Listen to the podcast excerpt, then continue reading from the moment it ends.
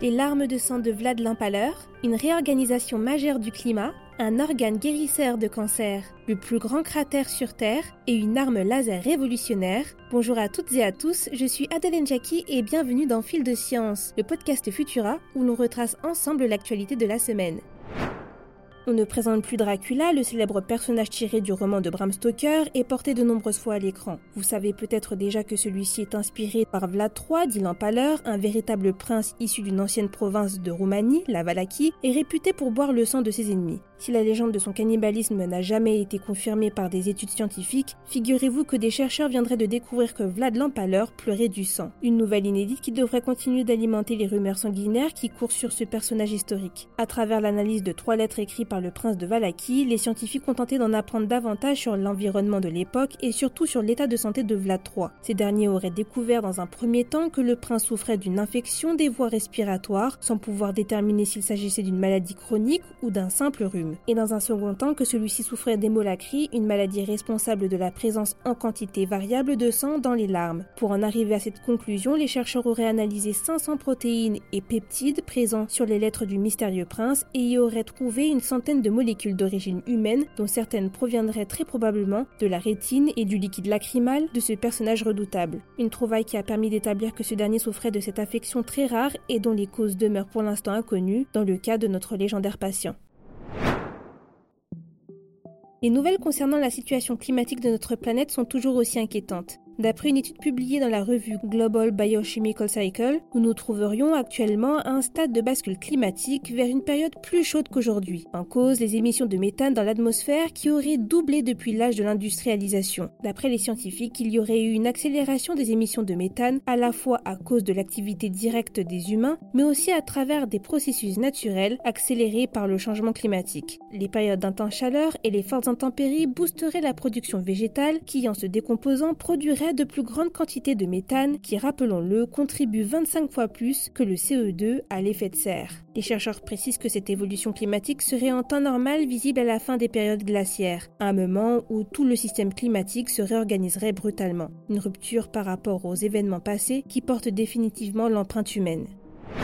Il est discret, pas très connu, mais pourrait nous sauver la vie. D'après des chercheurs de l'université d'Harvard, le thymus, un organe situé près des poumons, pourrait renforcer notre système immunitaire et même plus, nous aider à guérir du cancer. Jugé jusqu'à peu inutile pour les adultes et donc régulièrement excisé lors d'opérations chirurgicales, le thymus aurait en réalité un impact indéniable sur notre santé d'après cette nouvelle étude. Pour en arriver à cette conclusion, les chercheurs auraient testé 1146 volontaires ayant subi une thymectomie, une ablation de cet organe, et auraient comparé l'évolution de leur état de santé pendant 5 ans à des personnes qui ont gardé leur thymus. D'après leurs analyses, la mortalité chez les volontaires sans thymus, quelle que soit la cause, mais particulièrement dans le cas du cancer, était plus élevée que chez les autres. Ainsi, le risque de cancer au sein du groupe thymectomie était de 7,4% contre 3,7% pour le groupe témoin. Les chercheurs ont aussi découvert que les personnes ayant subi une thymectomie produiraient moins de nouvelles cellules permettant une réponse immunitaire efficace. Reste à comprendre les mécanismes grâce auxquels le thymus agit comme un bouclier pour notre organisme. En attendant de plus amples résultats, prenez soin du vôtre.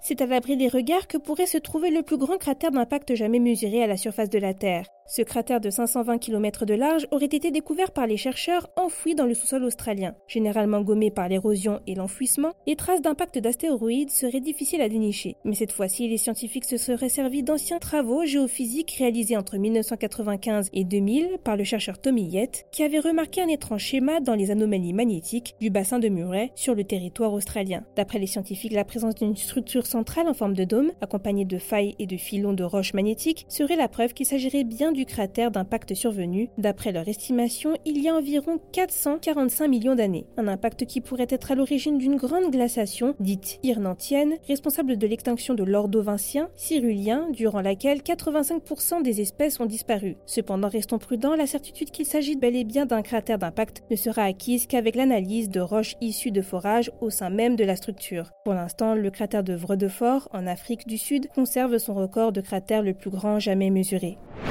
On finit ce fil de science en Chine. Des chercheurs de l'Université nationale de technologie de défense du Wuhan auraient mis au point une arme laser révolutionnaire capable de rester sous tension et tirer indéfiniment à répétition sans surchauffer. Une véritable prouesse que les autres armes laser actuelles ne parviennent pas à accomplir. Jusqu'à présent, les canons laser devaient attendre de redescendre en température ou bien employer moins d'énergie pour réaliser un second tir tout en sécurité. Mais grâce à un système capable de souffler du gaz à travers la chambre du laser pour éliminer instantanément toute chaleur résiduelle, les chercheurs parviennent désormais à obtenir un tir de haute puissance sans surchauffe. Si ce progrès technologique se confirme, il donnera un véritable coup d'avance à la Chine et probablement des sueurs froides à beaucoup d'entre nous. Pour en savoir plus sur ce laser révolutionnaire et sur le reste de nos actualités, rendez-vous sur Futura.